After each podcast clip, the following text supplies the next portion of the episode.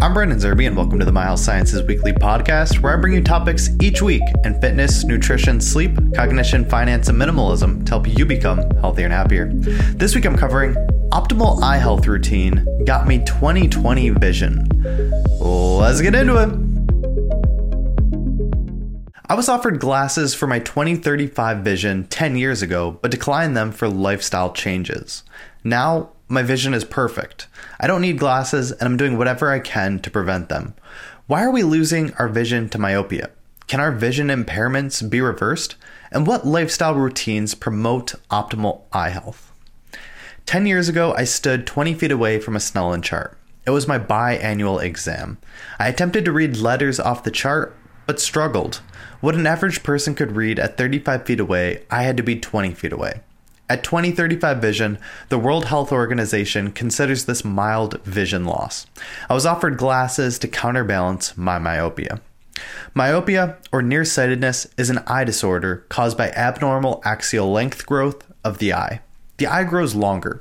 This causes light to be focused in the front of the retina instead of on it. Objects far away become blurrier, but objects up close remain clear. The World Health Organization considers myopia the most prevalent cause of visual impairment globally. In some study populations, affecting as much as 80 to 90% of people. It is becoming a massive problem. We are losing our eyesight. Furthermore, high myopia is a risk factor for several pathologies of the eye, including retinal detachment, cataract, open angle glaucoma, and other vision threatening conditions. These are things I'd like to avoid. Both my parents and sisters have myopia and require glasses. My dad's is the worst and even led to a detached retina and complete loss of vision for a brief period. That was scary. Worse, eye doctors and popularly held beliefs tell us this is completely normal. Myopia, poor vision, and eye health are based on genetics and age. It's not our fault, our eyes are failing. But a few podcast episodes I've found expelled this idea. The Science of Vision by Professor Andrew Huberman and Eye Health by Dr. Peter Attia stated these beliefs as widely false. They stated this disorder was a construct of our environment and behaviors. I dug into the research and saw exactly what they did. Quote, myopia can be caused by both genetic and environmental factors.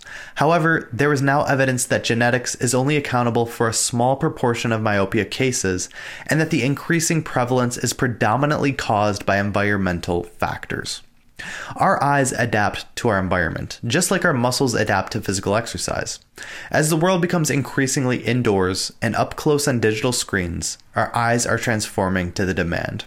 They're growing longer, decreasing our ability to see far away. They're chronically stressed, inhibiting our capacity to focus. And they're growing more vulnerable to many eye disorders. Your optometrist likely never mentioned this to you, just as mine hasn't to me. They never told me anything about maintaining or even improving eyesight and health with changes to my environment and behavior. But this is entirely possible. There are a few key routines we can implement to prevent and even reverse myopia, all while improving overall eye health. While Huberman's podcast details 13 in depth protocols, I'm covering the three I found most powerful. Outdoor light exposure. While the reasons remain unclear, there's robust evidence that outdoor light exposure plays a strong role in preventing myopia. This has been shown in numerous studies for grade school children, but also throughout life. Professor Huberman, who works in ophthalmology, recommends two hours outdoors per day. To optimize that outdoor light exposure, I like to get some in in the early morning with a morning walk, afternoon, typically a one hour run, and late evening, like a sunset walk. This helps set my circadian clock for daytime alertness and evening sleepiness, improving daytime productivity and nighttime sleep, all while improving eye vision and eye health. Long distance viewing. Viewing the horizon or objects in the distance allows our eye's lens to flatten out. The eye muscles contracting the lens relax. This process counteracts our short distance viewing.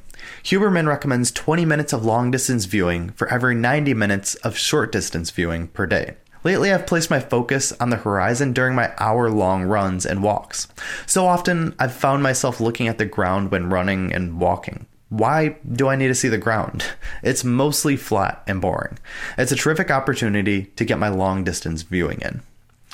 Near far vision training. It's possible to train the eye muscles just like any other muscle. Put your focus on your right index finger. Move it close to your face, but not too close that your eyes cross. Maintain focus and move your finger far away from your face. Now look at something in the distance. Repeat this process for two minutes per day, three times a week. This trains accommodation of the eyes. Accommodation is the eye's ability to focus on objects at varying distances. Training this process improves your eye's ability to focus clearly and quickly. If you're not interested in this dedicated training, various activities like tennis or playing catch can have a similar positive effect. These were the three most powerful routines I found to prevent myopia and improve eye health. I followed these routines for a couple years now. I also want to mention that fitness, nutrition, and sleep play important roles too. Physical activity, specifically cardio, may increase choroidal blood flow and thickness. Nutrition with adequate vitamin A from sweet potatoes, carrots, or dark leafy greens provide key nutrients. And sleeping in a pitch black room or eliminating light exposure at night could be important too. None of these tips were ever mentioned to me by eye doctors. The thought of maintaining or improving eye health and vision wasn't brought up. But I found this information compelling and have been applying it for the past few years. I decided to get another eye exam 10 years later. At all my previous appointments, my eyes had been slowly getting worse. Glasses were always an option if I wanted them. I had always refused because I didn't want my eyes to adapt to glasses, accelerating the myopic process. Now, 10 years later, my right eye is 2020, while my left is 2025. My eyes are near perfect. My ophthalmologist said my eyes were completely healthy. No signs of macular degeneration, cataracts, or glaucoma. No astigmatism. Improving vision and barely any signs of myopia. My optimized environment and behavior improved my vision. I see clearer now than I could 10 years ago. And a quick disclaimer I have no formal training on eyes, so please consult with a professional.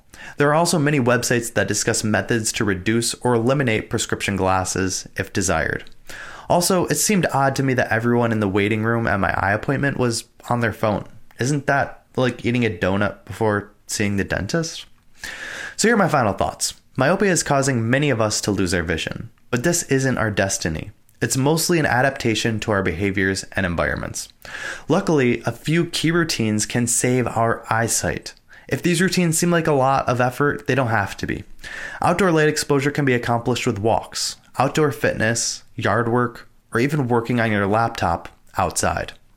Long distance viewing can be accomplished during physical activity, gazing from a balcony, using cardio equipment in front of an outdoor window, or driving on a highway.